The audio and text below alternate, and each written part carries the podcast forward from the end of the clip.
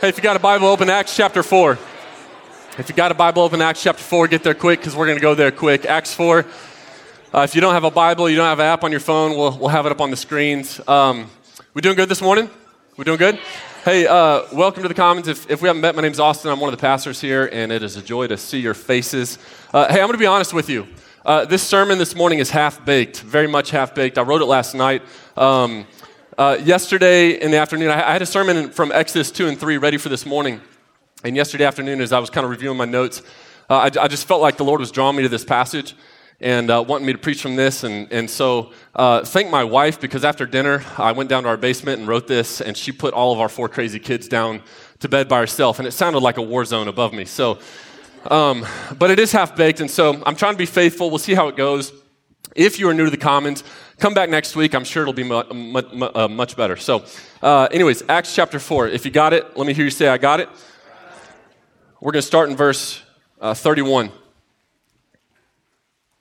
says, And when they had prayed, the place in which they were gathering together was shaken, and they were all filled with the Holy Spirit and continued to speak the word of God with boldness. Now, the full number of those who believed were of one heart and soul, and no one said that any of the things that belonged to him was his own but they had everything in common. And with great power, the apostles were giving their testimony to the resurrection of the Lord Jesus, and great grace was upon them all. There was not a needy person among them, for as many as were owners of lands or houses sold them and brought the proceeds of what was sold and laid it at the apostles' feet, and it was distributed to each as any had need. Now, I want you to see how this early church in Acts 4 was described. I mean, first thing right out of the gate, we see they were all filled with the Holy Spirit. Now, I explained what this means a few weeks ago during our cloud series, but to put it briefly, like if you're a believer in Christ, you have the Holy Spirit. Like if you are in Christ, you've put your faith in Jesus, you have the Holy Spirit, you've been marked by the Holy Spirit to be filled with the Holy Spirit. It's not so much uh, how much of the Holy Spirit do you have, but how much of you does the Holy Spirit have? And so to say that they were filled with the Holy Spirit means that God was powerfully working in and through all of them. His presence was felt uh, when they gathered like this. Like outsiders looking in, they knew that something was different about these people. Like the reputation of that church wasn't the cool church, wasn't the the, rele- uh, the, the relevant church. It wasn't the you know church that served the best coffee. That wasn't the reputation. The reputation was, man, that church has power. Like their God is real. Something is really happening there. There were no nominal Christians. These Christians, it says, were full of the Holy Spirit. The Holy Spirit, God, had their full submission. And this didn't just impact like their church gatherings, it impacted every aspect of their lives. Think about how this impacted their life. Think about how this impacted their families, uh, their marriages, their neighborhoods, their work ethic. I mean, the list. I mean, it, it, it wasn't just a Sunday thing. This was an everyday thing. They were all filled with the Holy Spirit. That's the first thing that we see. The second is this they continued to speak the word of God with boldness. You see that in verse 31. They continued to speak the word of God with boldness. When they gathered, uh, whoever was preaching didn't water down the word in order to make it more palatable. No, no, no. Like, he spoke the truth boldly. But this is talking about more than just whoever was preaching on Sunday. Look at what it says. It says, they were all. Like this was talking about all the people in that church. They were speaking the word of God with boldness. Who do you think they were speaking to? Well, I'll tell you, their families, their friends, their coworkers, their, their neighbors, their, their classmates, people they saw in the gym. It says they spoke the word of God with boldness. This is often translated as openly. In other words, these weren't closet Christians. They weren't hiding the fact that they'd staked their whole life on the word of God. They weren't embarrassed by it. They weren't ashamed of it. They were filled with courage. These were, these were courageous Christians. Third thing we see is the full number of those who believed were of one heart and soul. Verse 32 the full number of those who believed are of one heart and soul. In other words, everyone was unified. They were of one heart and soul. There were no spectators in this church. Nobody was just sitting spectating. They were all on mission and they were all on the same mission. And check this out. They had each other's backs. Look at verse 34. It says, There was not a needy person among them. For as many as were owners of lands or houses sold them and brought the proceeds of what was sold, laid it at the apostles' feet, and it was distributed to each as any had need. Like, that's crazy. This was a community like nobody had seen before. And notice this, nobody was forcing them to do this. This wasn't some, you know, form of communism where the leadership was forcing them to do this. No, it says they were all filled with the Holy Spirit. The full number of those who believed, everybody was of one heart and soul. Their hearts were different. Like their hearts were being moved by God in a powerful way. They were of one heart and soul. And then the fourth thing we see is uh, verse 33 and great grace was upon them all. You see that at the end of verse 33? It says, and great grace was upon them all. That, the Greek word for grace, charis, it means gift or it means favor. In other words, God's favor was on them. The, the favor of God was resting on these people in a special way. God was working among them, God was blessing them. In fact, look at verse 33. Uh, it says, And with great power the apostles were giving their testimony to the resurrection of the Lord Jesus, and great grace was upon them all. In other words, as the gospel was being shared, people's lives were being powerfully transformed. As a church, their sails were up and the wind was blowing hard. I mean, to sum it up, this is, this is, this is how the church was described power, uh, cur- courage, unity, and grace. Power, courage, unity, and grace. That's what we see in this church in Acts 4. And, and by the way, this is what God does in people, in his people through Jesus. Like the gospel is powerful. This is our inheritance as believers in Christ. God didn't just send Jesus to die on the cross and be raised from the dead so that we could be, you know, saved from our sins to this future hope one day down the road. No, I mean that if that's all he did for us, oh, that would be incredible. But God's grace, the gospel is more than that. He didn't just save us to this future hope. No, what Jesus did for us is He's changing everything about our life right now power, courage, unity, and grace. And listen to me, I want this to be us. I don't want us to settle for anything less.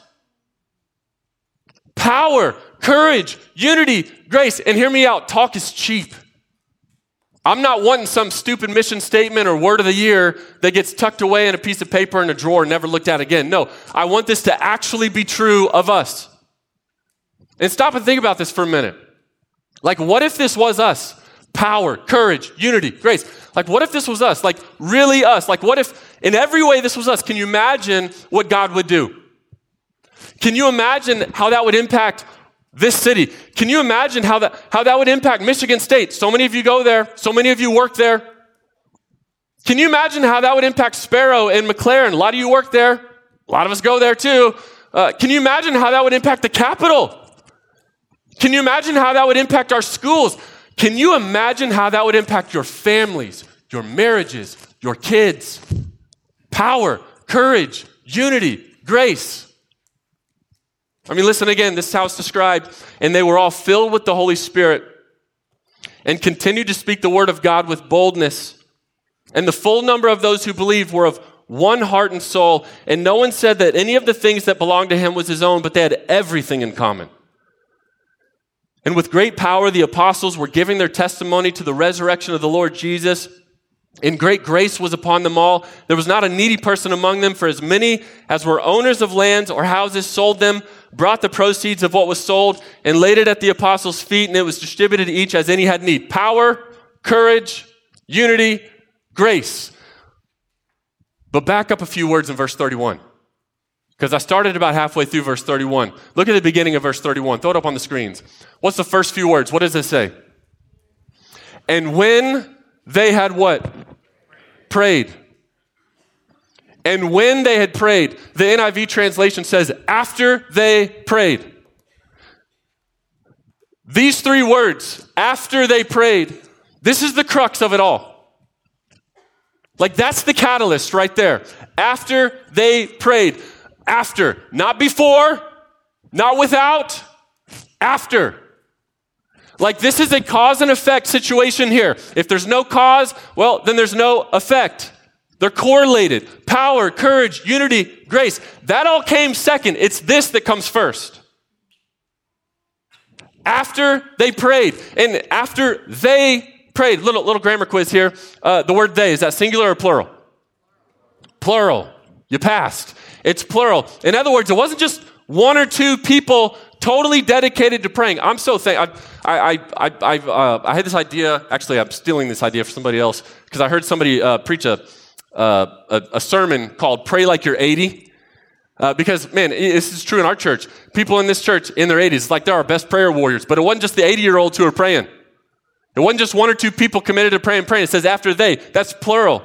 And, and it also wasn't just like a bunch of people praying separately in their own time. No, you, you, back up to verse 24. The context here Peter and John, they'd been arrested for healing this guy, then preaching the gospel. They get out of jail, and so they, they come to tell the church what had happened. And in verse 24, it says, and when they heard it, what had happened? It says they lifted their voices together to God. They lifted their voices together. So they were all in the same room doing the same thing. And what were they doing? They were praying. Now, everybody, look up here for a second because I'm going to give you a line that you want to remember. Prayer is to the church as fuel is to a fire. Prayer is to the church as fuel is to a fire. Have you ever sprayed lighter fluid on a fire before? What, what happens when you spray lighter fluid on a fire? It like explodes, right?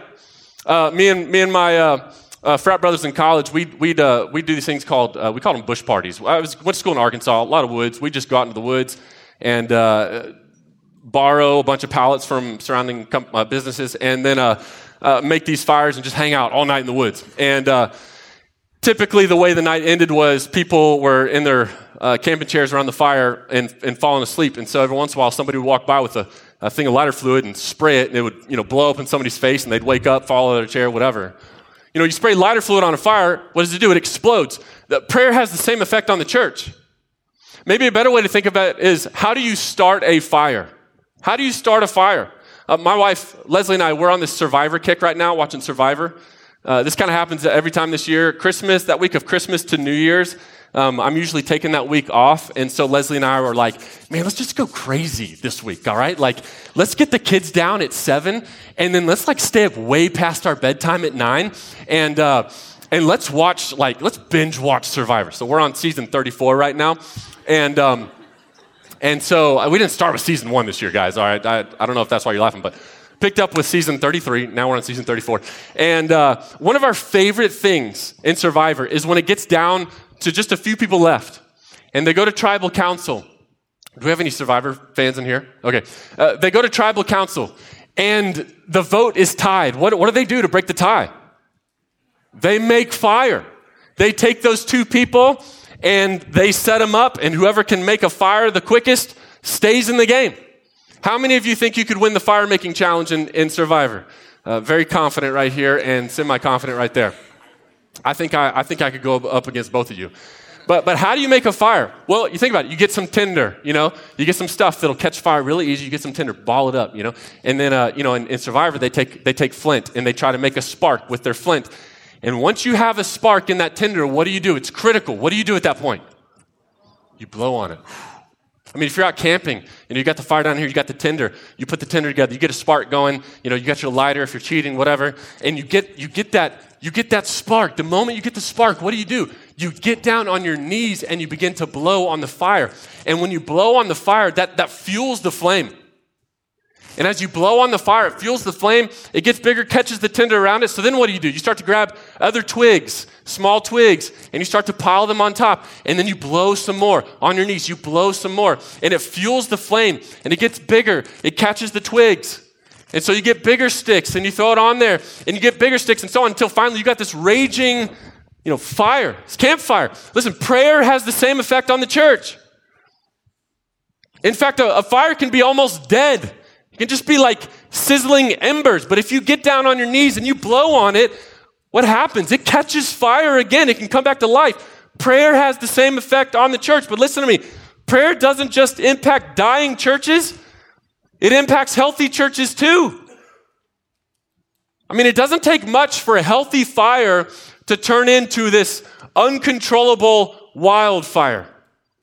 You know, you, you, saw this summer. In fact, we experienced this summer the smoke from all the Canadian wildfires. Like little things start these fires. People being dumb oftentimes starts these massive fires. In college, uh, there's a state park uh, right next to our campus. And so um, sometimes I would go out there uh, to read or, you know, not uh, study, sort of, whatever. And uh, I'd sit at this picnic table. And there's this one time I sit at this, I sat at this picnic table by myself, and it was in a phase where I always had a lighter with me because I was slash am a pyromaniac. And so I'm sitting there reading, and there were these dry leaves on the picnic table. And so I get my lighter out because I got distracted and I start lighting them on fire. And then I start kind of pushing them together and realize, oh, they're like catching really easy and starts to form a fire. I blow on it a little bit, it gets bigger. So there were some tiny twigs on the picnic table. I piled them on top. Next thing you know, I got this baby fire going, not even thinking about what I'm doing. So I, I, get, I reach down below me. There's some bigger sticks, and I put the sticks up on the picnic table, and now the fire's getting bigger. And so then I get up to go get like some big sticks. When I do that, this gust of wind comes through, uh, blows on my fire, and I was like, oh my gosh. I turn around, there's like a two foot flame, and it hit me what I was doing. I'm building a fire in a picnic table in a state park. It's not a good idea.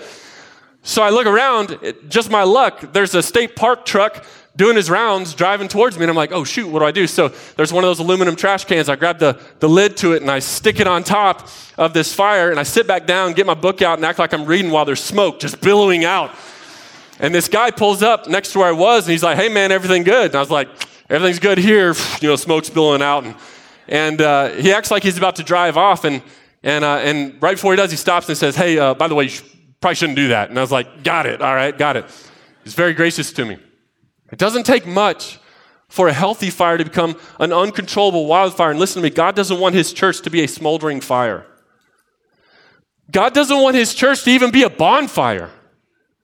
God wants his church to be this uncontrollable wildfire. In fact, Luke 12, Jesus says, I came to bring fire on the earth, and how I wish it were already set ablaze. God doesn't want his church to be able to be contained by these brick walls.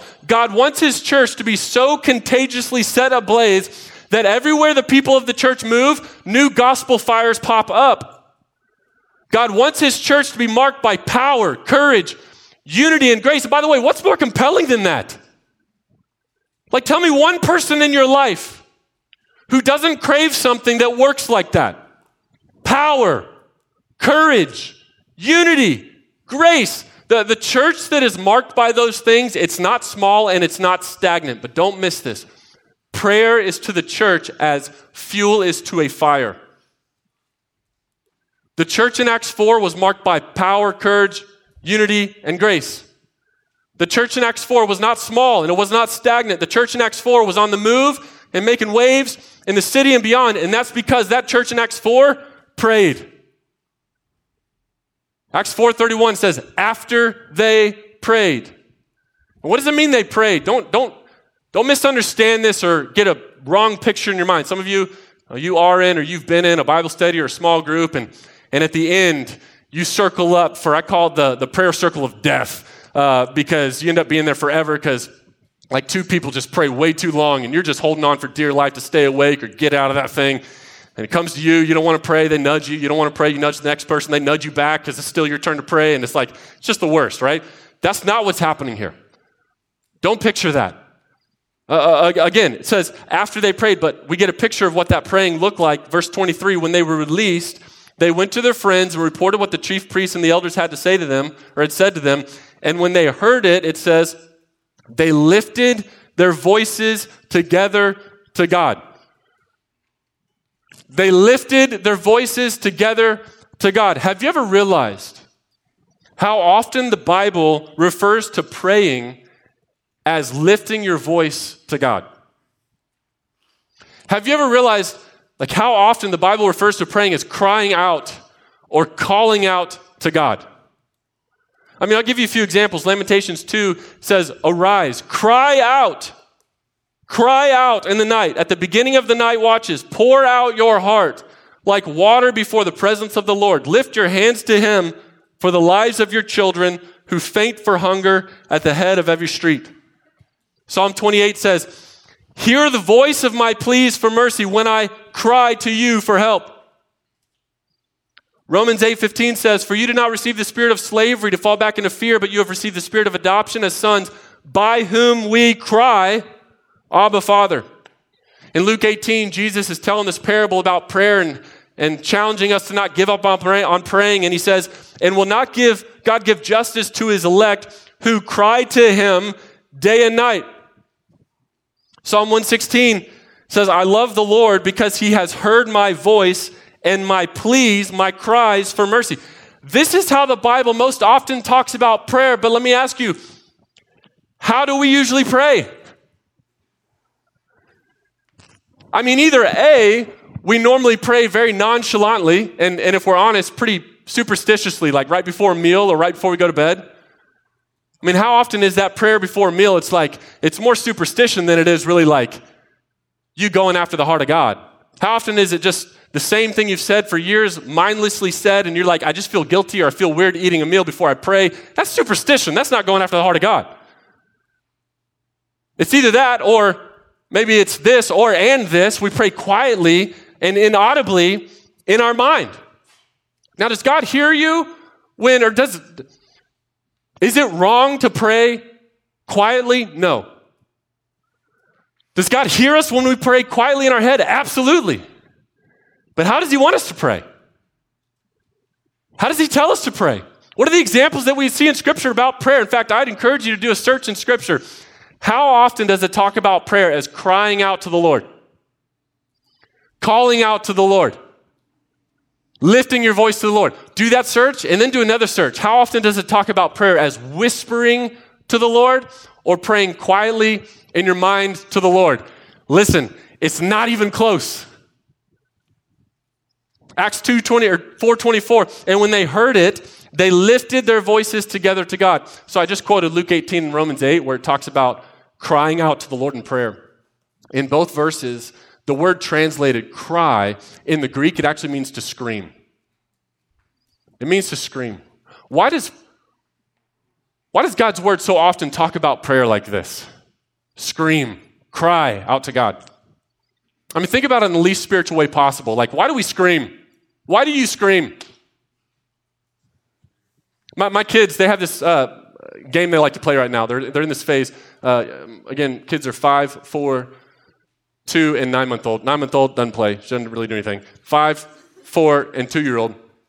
They have this game. I get home, and immediately they just bum rush me, and they want to play. They call it Monster. They made up the name. I don't know where it came from.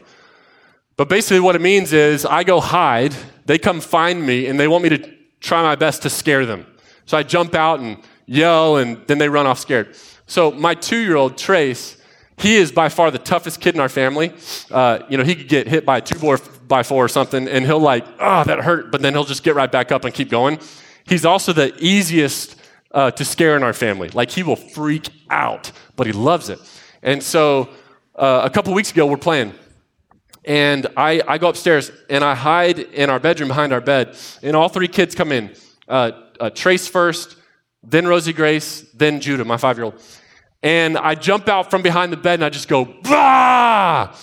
And Judah and Rosie Grace, they scream and they run out of the room. Now, upstairs, they run out of the room. Judah's room is right here on the right. Around the corner is Rosie Grace's room. I don't know which one they ran into, but they ran into one of those. Trace, he was the last one out of the room. He's screaming, horrified. He runs out. Judah's room there, Rosie Grace's room there, stairs here. He full sends down the stairs from the top. And the best part about this, Rosie Grace then comes back into the room. I'm still behind the bed getting up. And uh, she is uncontrollably laughing, can't hardly talk, saying, Trace just fell down the stairs. Ah, and we're like, I mean, we heard one thump. He probably hit somewhere in the middle. And then another thump. We have this baby gate leaning up against the wall at the bottom. We heard the baby gate get hit really hard. And so Leslie's downstairs. She runs to check on him. I run to check on him. He's literally laying on the floor just like this, tears coming out of his eyes and kind of laughing. Not moving though for like 45 seconds. And we're like, oh no, you know, like another hospital visit. Here we go. And then he just gets up and he's like, more monster. And he runs off. Uh, but think about why do we scream? Like, why do we scream? Why do we cry out? Well, it's because we're afraid. We cry out when we're in pain. We, we scream, we cry out when we know there's imminent danger. Like we cry out when our need is urgent. Crying out, it's instinctive. You don't sit there and think, mm, I think I'm gonna cry out. Ah, you know, unless you're just like full of drama. Some of you do that, but for the most part, it's just instinctive. You don't think about it, you just do it. This is why the Bible so often describes prayer like this. Crying out is something that you do in desperation. Crying out is a very humble action, which lends to the question why don't we cry out to the Lord? And to put it more bluntly, how about we say it like this Why do we pray so little? And I, I want to say what I say next with grace, but I want to say it with truth. We don't pray because we don't realize how desperate we are. We don't pray because we think way too much of ourselves and our own strength and way too little of our God and His power. We don't pray because we live in such abundance. Like we have so much, like we have so many safety nets in our life that we've, we've learned to rely on those things instead of on God. We don't pray because we have such a small view of ourselves, or I'm sorry, sorry, a big view of ourselves. We don't pray because we have such a small view of our sin, coupled with a small view of God's righteousness. Like in our Christian culture, we've traded in our God who made us in his image for a God that we've made in our own image. We don't pray because of pride. We don't pray because we have lost sight of the gospel. And when you lose sight of, of the fact that we have nothing without Jesus, the natural response is we don't go hard after the heart of Christ. We don't pray. So when they prayed, they lifted their voices together to God. They cried out to God. And what did they pray? Well, you look at verse 24. It says, When they heard it, they lifted their voices together to God and said, Sovereign Lord, who made the heaven and the earth and the sea and everything in them, who through the mouth of our father David, your servant, said by the Holy Spirit, Why did the Gentiles rage and the peoples plot in vain? The kings of the earth set themselves, and the rulers were gathered together against the Lord and against his anointed. For truly in this city there were gathered together against your holy servant Jesus, whom you anointed, both Herod and Pontius Pilate, along with the Gentiles and the people of Israel, to do whatever your hand and your plan had predestined to take place. And now, Lord, look upon their threats and grant to your servants to continue to speak your word with all boldness while you stretch out your hand to heal, and signs and wonders are performed through the name of your holy servant, Jesus. So, uh, there's a lot of notes we could go into here about this prayer. But for time's sake, let me just simplify it down to this so that we get out of this what I think God wants us to see. This prayer can be split up into two parts. The first part is verses 24 to 28. The second part is 29 to 30. And in the first part of the prayer, these people are basically saying, God, this is who we know you are. Or more simply, God, you are. That was their prayer. God, you are powerful. You see that in there. God, you are master. God, you are creator, ruler. You're the one with the authority. God, you are speaker. God, you are wise and all knowing. That, that comes from verses 25 to 26. That's prophecy in there. And in verse 27, their prayer shifts from, from quoting the prophecy from years before to saying, hey, this is what actually just happened. God, you're wise. You're all knowing. God, you're gracious. You're loving. It was your plan to let Jesus die so that we don't have to. They lifted their voices first to acknowledge who they knew God to be. God, you are. And then in the second part of the prayer, they, they simply say, Therefore, God, do these things. They go from God, you are, to God, we need. God, we need you to see their threats. God, we need you to give us boldness. God, we need you to show your power. Listen, their knowledge of God informed their request of God. What we ask of God is a direct reflection of what we know of God. The better you know God, the more you'll ask of Him. In other words, what you pray for reveals what you believe about God. So Acts 4 tells us that after they prayed, after they lifted up their voices together to God, after they cried out to God, He filled them and He marked them with power, courage, unity, and grace. So here's my question this morning, and this is why I'm preaching this sermon. What might happen if we prayed like that?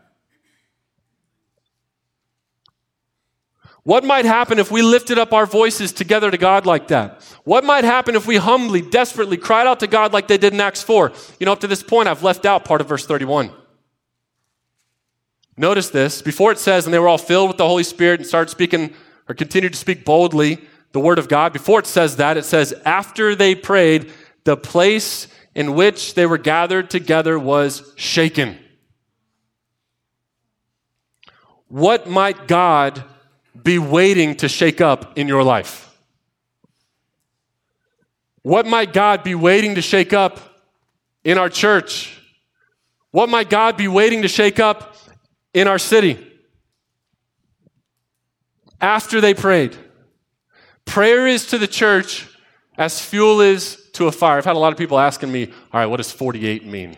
We're doing this new series, two part series before we go back to Romans. What does 48 mean? Listen, we're calling the series 48 because a few months ago the Lord uh, laid this question on my heart What might God do through 48 hours of unceasing, unrelenting prayer? Like, what might God do in us as a church through 48 hours of unceasing prayer? What might God do through us as a church through 48 hours of unceasing prayer? What might happen in our lives? What might happen in our families? What might happen in our marriages? What might happen in our neighborhoods? What might happen in our dorms?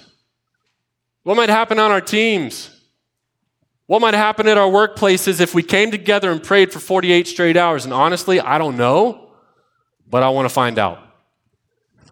So here's the deal beginning Friday, January 26th at 6 p.m., and ending Sunday, January 28th at 6 p.m., we're inviting you to participate in 48 hours of unceasing, unrelenting prayer. During this 48 hour stretch, we're going to turn our equipping room, which is downstairs, we're going to turn it into a prayer room. And our hope is that during each of those 48 hours, that room is filled with people praying, asking God to powerfully move in our church, in our homes, in our city, on our campus, and beyond. So here's how you can participate. First, on Friday night at 6 p.m., we're going to start it all right here in this room. Uh, we're going to kick off that 48 hours with everyone together in our auditorium praying and worshiping. And the theme of that first hour is going to be this God, you are. Because remember, what we know about God lends to what we ask of God. And so that first hour is going to be themed God you are. We're all going to be in this room. Then on Sunday night at 4:30 until we close out that 48 hours, uh, again, we're going to meet in this room together, uh, praying and worshiping. And the theme of that final hour, hour and a half, is going to be God we need. God we need. And by the way, we're not trying to be fancy with this. We're not trying to be cool with this. It is. Uh, it's going to be simple in here. Uh, we're going after the heart of God, nothing else. Uh, we're not, I mean, again, like their reputation wasn't the cool church. We're not trying to be the cool church. You should probably know that by now if you don't come here. Their reputation was that church was full of power. That's what we want our reputation to be. We say we worship a God of power, man, then we should be full of power. God should be powerfully working in you, in me, and through us. That's what we're going after. So the first way you can participate is by coming to those things. The second way is so starting at 7 p.m. Friday after we finish up in here, all the way until 4:30 p.m. Sunday when we come back in here, uh, the prayer room downstairs will be open. And listen, we want that room to be filled with people. Our hope is that at least uh, 20 people are down there every hour uh, between Friday and Sunday. And each hour is going to have a specific theme for what we want to pray for, like the lost, or God, give us a hunger for your word, or man, heal marriages, or God, convict us of sin so much, let there be this wave of repentance and conviction in our church, or God, give us boldness and courage. Each hour is going to be themed. And so here's your action step. Uh, whether you're going to participate or not, whether you're confident you want to do it or, or you know you don't want to do it, I want you to pull out your phone because I want to show you something. Pull out your phone really quick. Uh, open the, the camera app, scan the QR code. I just want you to see where this is. You can act on it now, or you can just blend in with everybody else and not do anything. That's fine. No pressure. But I want you to get out your phone, scan the QR code. You'll see about four links down. It says sign up for 48 hours of prayer. And so the action step for you is uh, to sign up for time slots to pray. And here's my challenge I want to challenge you to sign up for three time slots, three hours. And, and you might think, whoa, hold it up, that's a lot. Well, first of all, I don't, I don't necessarily mean three consecutive hours. You can be that if you want. Um, but it's going to go a lot faster than you realize. And again, we're going after the heart of God here. So let's go all in and do this. I want you to sign up for three hours. Um, and all of our staff, all of our elders have already signed up for three hours, including, including all the night shifts they're taking. Uh, so staff or elders will be at all of the mid through the night shifts. You can join me at 4 and 5 a.m. Saturday morning, the same time on Sunday morning that weekend. It's the first time my wife's hearing that. She realized.